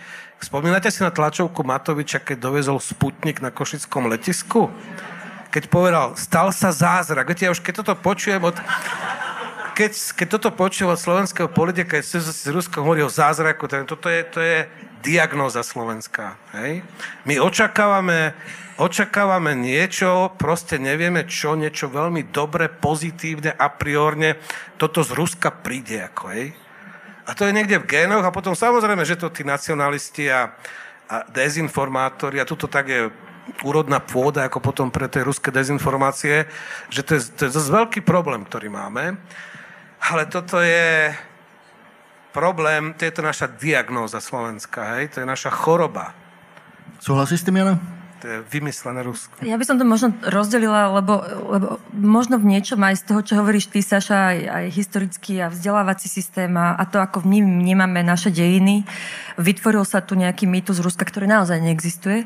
A, a, a ja som Rusko študovala a chápem, chápem aj ten ako nejaký kultúrny proruský sentiment. To, čo mu ja nerozumiem, je vedomé zavádzanie a klamstva. Alebo teda rozumiem tomu, ale rozlišujem medzi týmto proruským sentimentom, kde o, o Rusku ako niečom, čo je ako v podstate ten úplne rovnocenný protiklad Ameriky v tom, že Američania sú dobrí a teda Američania sú zlí a Rusi dobrí, tak toto je jedna vec, ale hovorím, že to, čo si ja myslím, že je veľký problém, je, že tu sa okrem, okrem toho proruského sentimentu sa aktívne začalo manipulovať informáciami aj z úst politikov, ktorí, ktorí vedia, ako to funguje. A vedia, že na to nerozhodne ponad naše hlavy, pretože my tam máme taký istý hlas a takú istú váhu ako Amerika alebo Briti. A to sú ľudia, ktorí na tie samity chodili, na tie stretnutia ministrov, premiérov a podobne. A, a, a to je to nebezpečné, že my, sme, my nie sme unikátni v tom, že, že na našu spoločnosť cieľia dezinformácie. A tu je úrodnejšia pôda, pretože aj štát sa veľmi málo bránil, veľmi dlhodobo.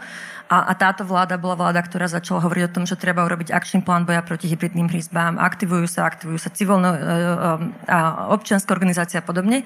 Je to veľmi neskoro, ale aspoň, aspoň niečo. Ale to, čo tu my máme trošku unikátne, lebo, lebo naozaj tie dezinformácie takisto idú aj, aj, aj do francúzsku hovoriaceho prostredia, nemecky hovoriaceho prostredia.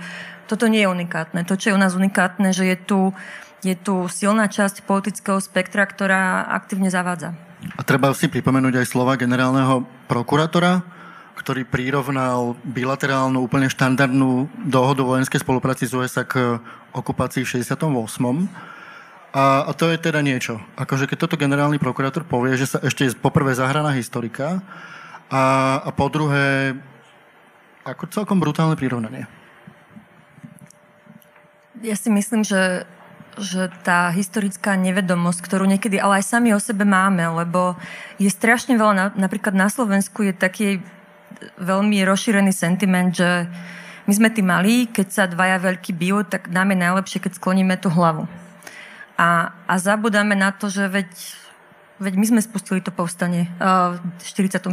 že my máme tie svetlé príklady, boli tu ľudia.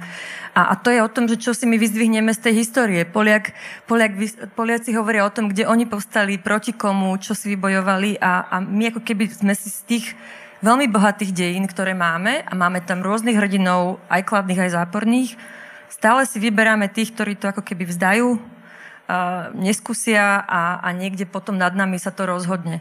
A, a vlastne zabudáme na to, že my sme dnes jeden, jeden z členských štátov Európskej únie, členský štát NATO, my sme, my sme bránení tak dobre, ako sme neboli nikdy v našej histórii. A, a máme slovo, vieme a môžeme rozhodovať, máme nápady a ľudia nás a Západ nás počúva. Ja k tomu dodám len jedno, že ono, každá krajina, všade máme ten anti-establishment, to hnutie, v Spojených štátoch, Trump a ja neviem, proste všade možné. A každá krajina má nejaké kultúrne politické kódy. My máme ten taký sentiment, ktorý začal štúrom a tou generáciou prvou, ktorá prvá prišla s programom politickým autonómneho Slovenska, teda v rámci monarchie. Však tedy aj Slováci narukovali, bojovali s Rakúšanmi, s Korvami proti Maďarom. Potom sa na nich Rakúšaci vykašľali. Štúr nešťastný napísal knižku, že čím viac Ruska tuto v regióne, tým lepšie pre Slovensko. To bola Biblia, z ktorej jedna generácia Slovákov, tom druhej polovici 19. storočia, keď to bola maďarizácia vyrastla na tom, že toto je ako to, a to zostalo niekde to darmo. Veci tak ako začínajú, oni v sebe už ten začiatok obnášajú. Hej. Čiže, ale čo chcem iné povedať? Máme nejaké kódy, ako o tom sa dá baviť, ale spúča, spúšťačom toho anti-establishmentu je predsa to, že rastie cena na maslo v obchode. Vajíčka. Niekto, keď sa naštve Slovák, za to, že sa zvyšuje cena na vajíčka, tak proste v jeho kultúrnom kode je, že je odrazu za Putina, hej? Akože proste spúšťa sa protest. Ako, a to je jedno, že čo tam do toho, vy ste naštvaní, vy nie ste za Putina, ako reálne, vy ste naštvaní za to, že vajíčka zdraželi, ale preto ste za Putina, hej? ste nespokojní proste akože so svojím životom, ste sfrustrovaní z niečoho proti establishmentu a v každej krajine ten ten, tie kódy sú iné a spúšťač toho anti-establishmentu je iný. A u nás jeden z nich je takýto. Tak preto Fico teraz akože mobilizuje. On hrá sa s týmto kódom, ako ľudia sú naštvatí, mobilizuje protestnosť elektorát. No tak sa vyhraňuje aj v tejto téme. On je cínik, politický cínik. On proste to robí účelovo, pretože vie, že jednoducho je to zhruba tých 25-27% ľudí, čo u nás povedzme, zdieľajú tento anti-establishment. A on mal vždy ako keby obdiv aj k tým bolševikom, lebo tak ja si pamätám jeho, ďalšie, jeho cestu v Líbii za Muammarom Kadafim, ktorému hovoril o tom, ako buduje na Slovensku sociálny štát. Uh, uh, čo s tým, hej? Uh, a keď vlastne hovorí, Saša hovorí o tých kódoch, ktorý, že máme tu nejaký kód, ktorý proste začne platiť, Palo, je nejaká šanca, že ten kód môžeme prelomiť? Alebo, alebo teda, ako hovoril Varik, že vždy má zmysel bojovať proti hlúposti, aj keď to nemôžeme vyhrať? Uh, pýtam sa ťa aj preto, že napríklad tebe sa podarilo urobiť vynikajúci seriál o rieke Honra, o Hornát, kde vlastne vysvetľuješ na etapách rôzne fyzikálne javy. Tak či by sa takto nedalo ako keby trochu naučiť Slovakov a ako keby naučiť geopoliticky, že kde je sever? Asi dalo. Neviem.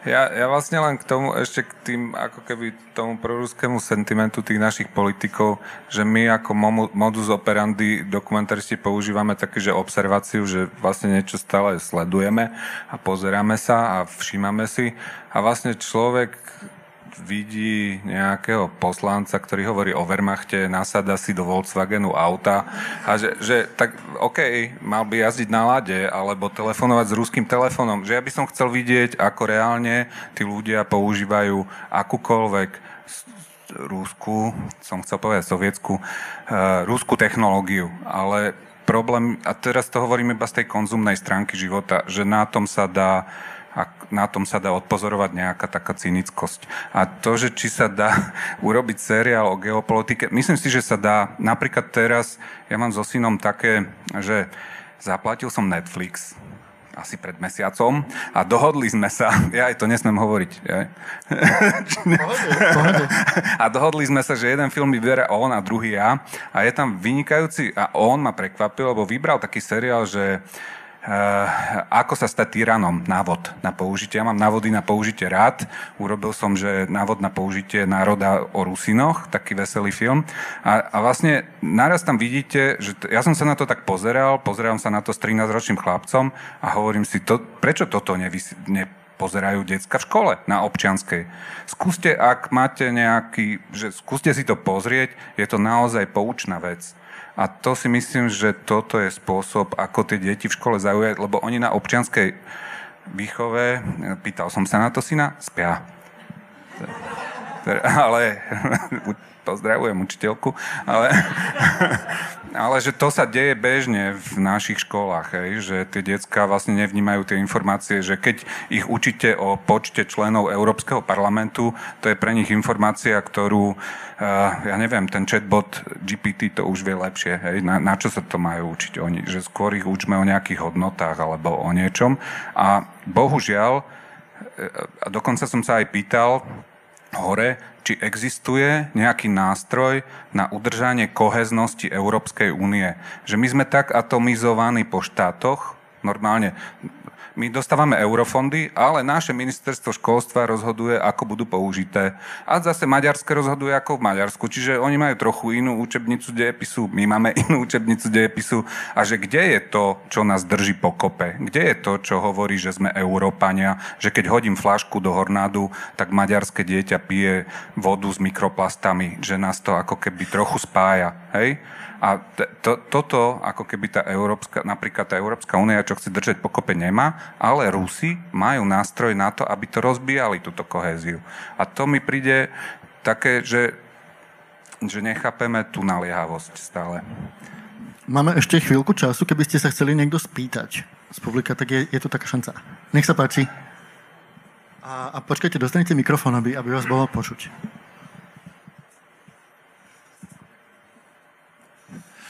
Uh, good evening. If you don't mind, I would like to make a question in English.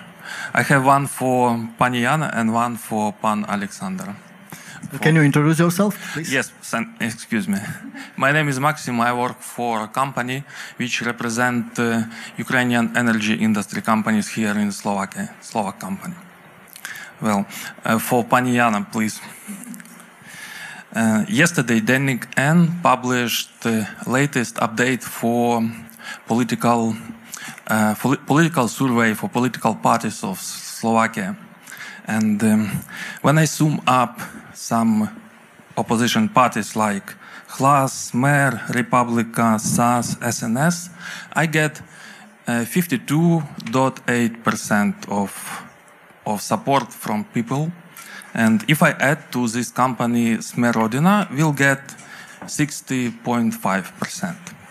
And I would like to ask you, do you trust these numbers from Denik? Do you, do you believe uh, 60% of Slovak people support, let's say, Eurosceptical or pro-Russian political parties?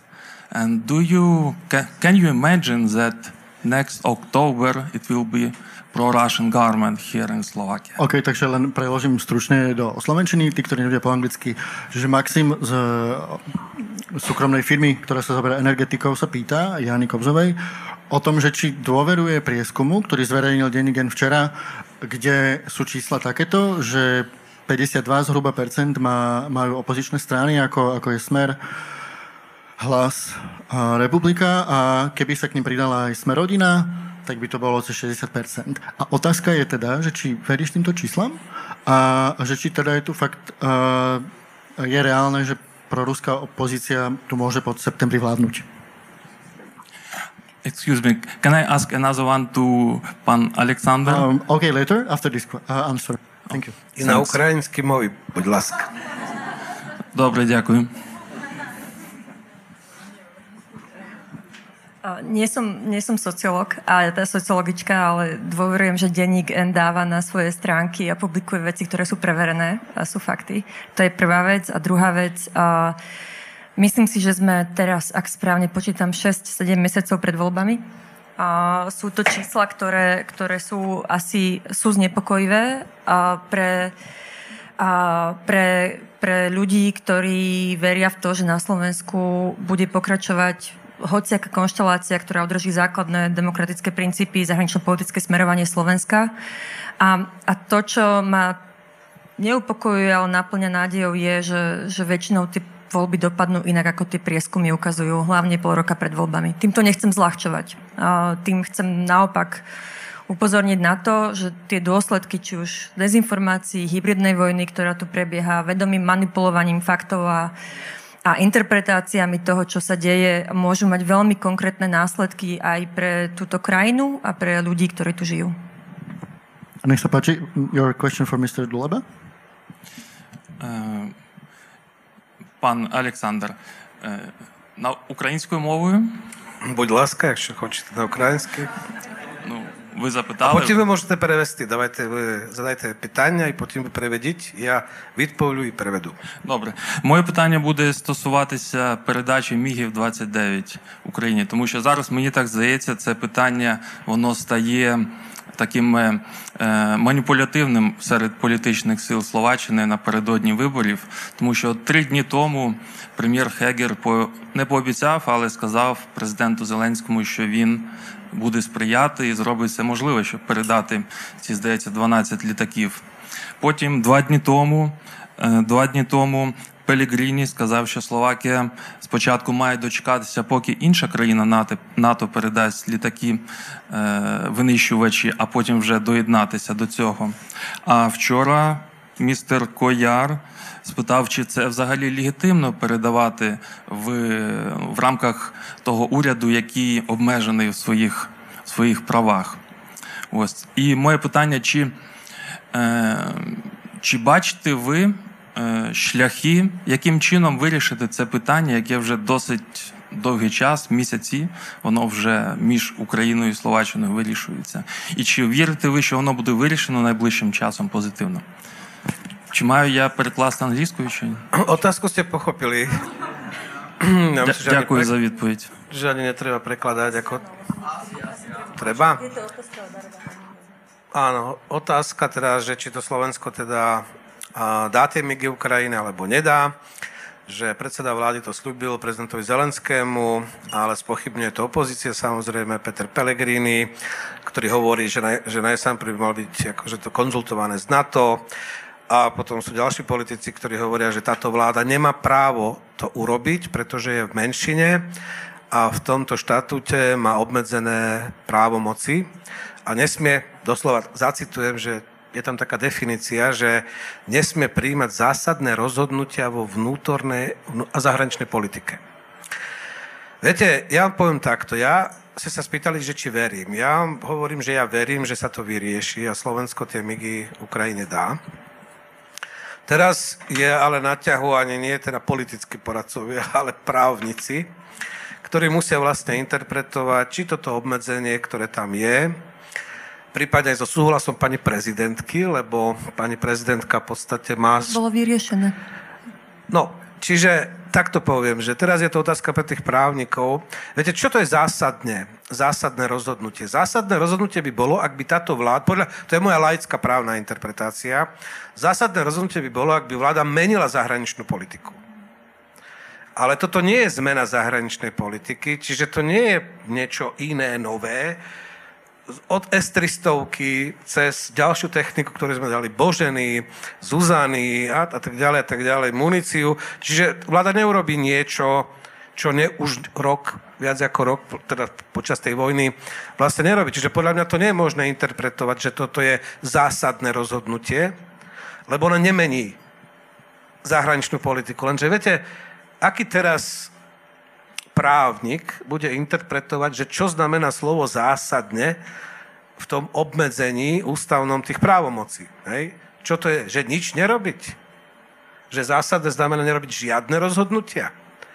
Viete, ako to bude ešte teraz ťažká debata, ale ja pevne verím, že to nie je zásadné rozhodnutie. Zásadné by bolo, keby sme povedali, že im nedáme tie migy a že chceme naspäť všetko, čo sme im dali. To by bolo zásadné rozhodnutie. Hej? Ale toto podľa mňa nie je zásadné rozhodnutie. Ale to je môj laický výklad. Čiže toto je jediná vec, ktorá sa rieši teraz a počkajme zajtra. Zajtra bude Rammstein, ďalšie stretnutie, kde téma tzv. leteckej alebo lietadlovej koalície má byť jedna, jeden z hlavných bodov. Čiže ak tam bude niečo také, že NATO umožňuje členským krajinám, aby jednoducho v rámci svojich možností dodali akože vojenskú techniku aj lietadla Ukrajine. Ja si myslím, že to bude splnomocnenie svojím spôsobom. My sme členská krajina na to, čiže znovu zásadne to nebude nič nové, čo len pomôže tej argumentácii, ale asi to budeme potrebovať aj vnútropoliticky na, ten, na, ten, na do toho právnického diskurzu aj takéto stanovisko na to. Hej? Takže ja by som si doslova, že vypýtal tam. Ja len upozorňujem, že Rammstein nie je skupina NATO, a to je prvá vec. A druhá vec, NATO nerozhoduje vojenskej pomoci, NATO vojenskú pomoc neposkytuje. A je to vždy suverénne rozhodnutie jedného alebo druhého štátu. Takže chápem, čo hovorí, že je to vlastne širšia koalícia štátov, či už členov NATO alebo nie, ktorí sa pravidelne stretávajú a, a dohadujú sa o tom, akú pomoc ktorý z tých štátov môže dať, ale, ale stanovisko NATO k tomuto nedostane Slovensko, pretože NATO o vojenskej pomoci jednotlivých členov nerozhoduje. Chce sa ešte niekto niečo opýtať? Nech sa páči. A počkajte si na mikrofón.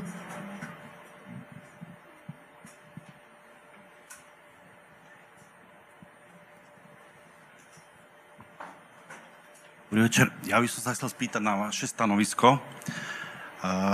Ako vnímate pozíciu Medzinárodného olympijského výboru k štartu ruských športovcov a viac ma zaujíma samozrejme E, vaše stanovisko na pozíciu slovenského olympijského výboru, ktorý vieme, že prešpikovanými exkomunistami, bývalými eštebákmi, byť bývalý predseda Chmelár. Takže ako vidíte tu... Uh, Palo, teba možno ako horolezca, by som sa ťa opýtal prvého. Horolezec to nie je olimpijský šport. Ale je to šport. Ja si myslím, že aj Saša a Jana športujú určite tiež. nie, nie, akože mňa to trápi trochu. Že tam takisto, že ten Medzinárodný olimpijský výbor, a to je jedno, alebo aj FIFA, proste, že tie, tie športové organizácie medzinárodné sú tak ťažkopádne v tom rozhodovaní a taká, to je niečo ako OSN a to ide hrozne pomaly a hrozne pomaly sa menia tie názory a že oni tiež nechápu naliehavosť. Že moje základné slovo dneska je naliehavosť situácie. A nechápu to. E, ideálne by bolo, keby som niekoho, ja mám takú prúpovidku, že stále, keď niekto hovorí, že to tak nie je, alebo má nejaké vlastné zdroje, alebo niečo sa nestalo, ja mám voľné miesto v aute, stále keď chodím, máme voľné miesto v aute, že kľudne tam toho človeka, že zoberiem. Ale musí si zobrať neprestrelnú vestu a prílbu zíde samu. To znamená, a tam na mieste uvidí, čo sa deje, vráti sa naspäť a určite sa bude vedieť rozhodnúť. To je moja poznámka tomuto Slovensku. Ďakujeme veľmi pekne za otázku. Inak aj hokejisti to majú veľmi podobné naši, tí, čo hrajú v KHL. A Saša, ja, ja čo si vymyslíte o to, našej pozícii, teda olimpijskej? Ja si myslím takto a to ma som to uvažoval vtedy, ak sme mali tú debatu, keď začali mladí muži z Ruska utekať v tom mobilizačnom, keď začala mobilizácia, že či ich púšťať, či nepúšťať, hej, no tak keď teraz utekáte, čiže je to taká, je to taká otázka, to je presne si myslím trošku podobné.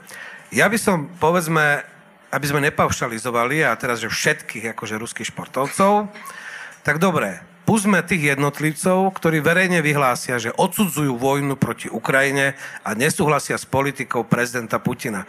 Nech podpíšu ako takúto deklaráciu, dajme im víza, pustme ich na športovanie a podobne, hej, ako individuálne osoby, ktoré verejne prehlásia, že nesúhlasia s politikou Putina s touto vojnou a potom nech sa páči.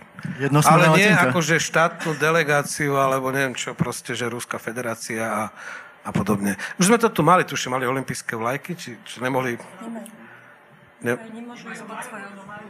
Kvôli dopingovému no, škandálu nemôžu... individuálne áno, ale musia prehlásiť, že jednoducho proste odsudzujú túto vojnu. Jani? Ja veľmi krátko, môj súkromný názor je, že, že toto je toto je hlavne o symboloch a, a strašne veľa vecí, ktoré Európska únia alebo aj medzinárodné, či už športové asociácie, kultúrne asociácie urobili od 24. februára, je naozaj dať najavo aj symbolicky a, a úplne jasne, že nie, že vy teraz to, čo robíte v Ukrajine, nie je OK a my sa s vami nebudeme baviť ako s každým iným, kým neprestanete. To je tá, tá prvá vec. A tá druhá vec je, a tu sa športovcom nezakazuje športovať, a to, čo by sa tým, lebo oni môžu, len inde. A ja si myslím, že, že musíme si uvedomiť, že ten šport sa nedieje vo váku, vždy bol súčasťou politiky, vždy bol nejakým spôsobom zneužívaný a presne toto sa stane. Či tam oni budú pod neutrálnou vlajkou, pretože pod inou by nemohli, kvôli tým predchádzajúcim škandálom, a myslím si, že na toto by sme nemohli zapomínať, ne, zabúdať. Nie je to prvý ani posledný raz, kedy šport a politika boli previazaní.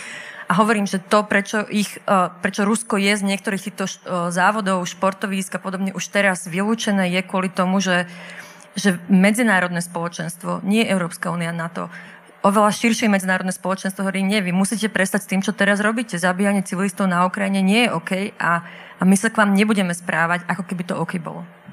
Z hodov okolností Rusi rozbehli svoju agresiu dvakrát v čase olympijských hier. Uh, vojna v Gruzinsku, to boli letné hry. V Číne, v, teraz vlastne v podstate na, na zimných hrách v Číne Putin oznámil čínskemu prezidentovi svoje plány.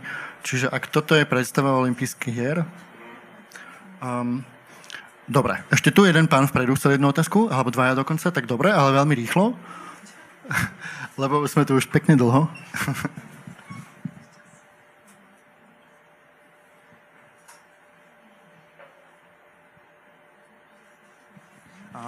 Dobrý deň, ja som Marek Kovačovič. Chcel by som sa opýtať pána Alexandra Dulebu. Je to taká technická otázka. Podľa organizácie ORIX Ruská federácia stratila už, sa blížime k hodnote 1800 tankov. A podľa viacerých analýz pred ešte vojnou sa hovorilo o tom, že Ruská federácia má v aktívnej službe 3000 tankov. Keď som mal raz možnosť sa rozprávať s pánom generálom poručíkom Pavlom Mackom a som ho konfrontoval s touto otázkou, že koľko ešte vlastne Ruská federácia je schopná nasadiť tankov, tak mi povedal, že okolo 15 tisíc. Ale e, ja sa vás chcem opýtať, e, pán Aleksandr Duleba, že s akými dátami vy pracujete, pretože keď ja si všímam, čo oni nasadzujú, tak to už sú tanky T-62 zo 60 rokov. Nas, e, nasadzujú prototypy, ktorí majú už jednotkových číslach, že reálne, koľko ešte je tá vata, ktorú oni sú schopní reálne nasadiť, lebo ten Oryx on eh, uverejňuje dáta, ktoré na základe foto a video dokumentácie. To znamená, že je to určite viac ako 1800 tankov, ktoré reálne Ruská federácia stratila. To sa vás chcem opýtať, že eh, podľa vašich dát, že koľko ešte im ostáva tankov? No, ako to, čo hovorí pán generál Macko, tak to je oficiálny údaj, viac menej známe ešte z predvojny, že zhruba kto koľko tankov má, Rusko ich malo ako tých do 15 tisíc. ale reálne v bojovej pohotovosti pripravených 3000 ktoré nasadili od začiatku vojny. No a podľa foto, dokumentovaných údajov, ale to sú nafotené tanky, tých 1,5 tisíc minimálne už je preč. Podľa údajov ukrajinskej armády je to cez 3 tisíc tankov. A je pravda, že proste stále Stá, majú ešte tie 80 tie, teraz pri uhlera, uhledare, tak vlastne tam videli zase Ukrajinci tie 80 tie 90 ktoré im ale zničili a zase asi 20 si... Viete, Ukrajina mala pred vojnou nejakých 450 niečo tankov. 900,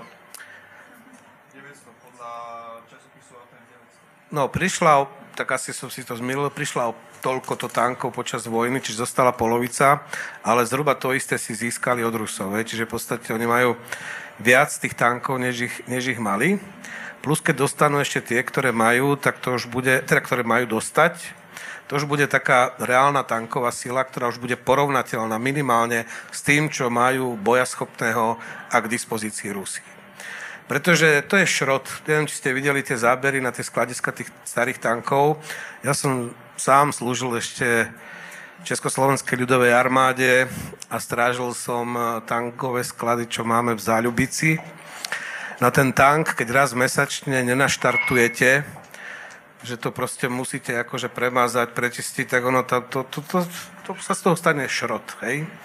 Čiže ťažko odhadnúť, koľko z tých tankov ešte oni vedia priviezať, keď staré typy, ale viete, aj starý tank vie vystreliť.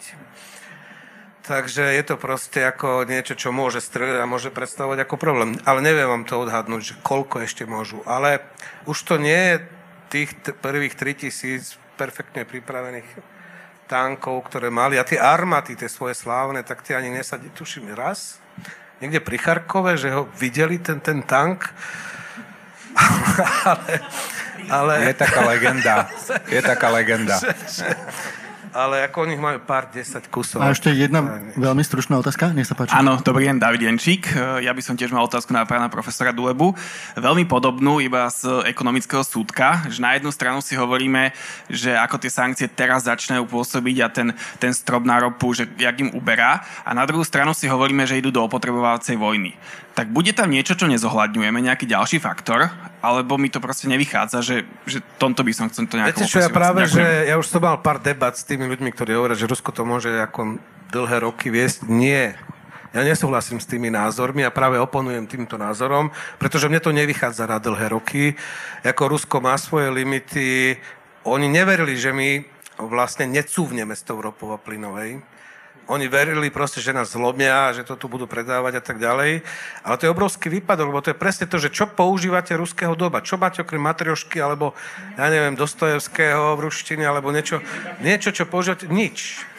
Plyn, keď si zapnete plyn, ako aj teraz, tento rok už je to otázne, lebo už tento rok máme 10, menej ako 10% plynu spotrebujeme ako Slovenskej republike každý mesiac vlastne v zimnom období teraz jeden tanker so skvapaldeným plynom prichádza z Kataru, zo Spojených štátov do Krku a my to proste dopravujeme, akože tu samozrejme je to drahšie, ale stále je to minimálna cena a veľmi nízka cena za to, že jednoducho tá Ukrajina nás de facto chráni. Hej? A nechcem hovoriť teraz nejaké ďalšie detaily, čo nám vlastne ešte hrozilo všetko, ak by to tí Ukrajinci neustáli ten prvý týždeň. Tú vojnu by sme mali na našich hraniciach. No a teraz vlastne môžem prejsť k poslednej otázke tejto debaty a pre každého z vás. A ako dlho si myslíte, že ešte táto vojna bude trvať a čo sa musí stať, aby skončila? Paolo. To je furt táto otázka. ja som tekvica, ja netuším. nie, nie, a, že napríklad v tom Charkove často sme zažívali, že o, niekedy sa stalo, že sme spali v hoteli a tie, tí chalani rotovali a už sme sa s nimi poznali a často sa stávalo, že boli takí optimistickejší, potom sa stalo, že boli pesimistickejší, že e, vlastne ja si myslím, že tá vojna vás naučí jedinú vec, že veľmi ťažko sa niečo predpoveda dopredu. Že dohodnete sa zajtra o druhej, že niekde budete a vy ste zajtra o druhej úplne inom meste a úplne v inej pivnici. Hej? Že tak, tak to je... Netuším, ja dúfam, že to skončí skoro. Verím. Jani? Ja poviem dve veci. To prvé je, že čo, čo sa má stať, aby tá vojna skončila. A teda nie, že skončili bojová činnosť, lebo to je prímerie, ale, ale čo by sa malo stať, aby sa tá vojna na Ukrajine už, už nikdy nezopakovala v tom, ako sa to zopakovalo 2014. Tak tam je odpoveď jednoduchá. Rusko musí odísť z ukrajinských území. Pýtaš sa asi na to, kedy sa to možno stane a či šanca je, aby sa to stalo. A, a tu je presne to, že je veľmi ťažké ísť do scenárov v, v, kde sme teraz, pretože už len pred pol rokom to vyzeralo úplne inak. A kebyže sa ma túto otázku spýtaš dva týždne po februári 2022, tak ti zase odpoviem inak. Ale, ale v podstate to, čo je dôležité, je, že, že, že my, ako Slovensko, Západ, tu nemáme nejakú akože pozorovateľskú úlohu a ideme si typovať. To záleží od toho, akú pomoc Ukrajina dostane.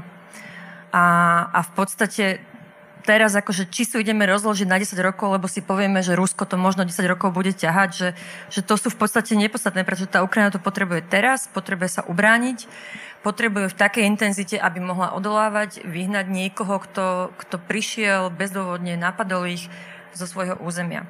A aby som odľahčila, tak ja som raz mala takéto diskusie asi pred dvoma mesiacmi s Tomášom Forom, kde sa náš 6-ročný syn spýtal otázku, že kedy tá vojna skončí. A všetci sme tako, presne takto sa snažili z toho vycúvať, lebo nikto vám nepovie dátum a, a rok.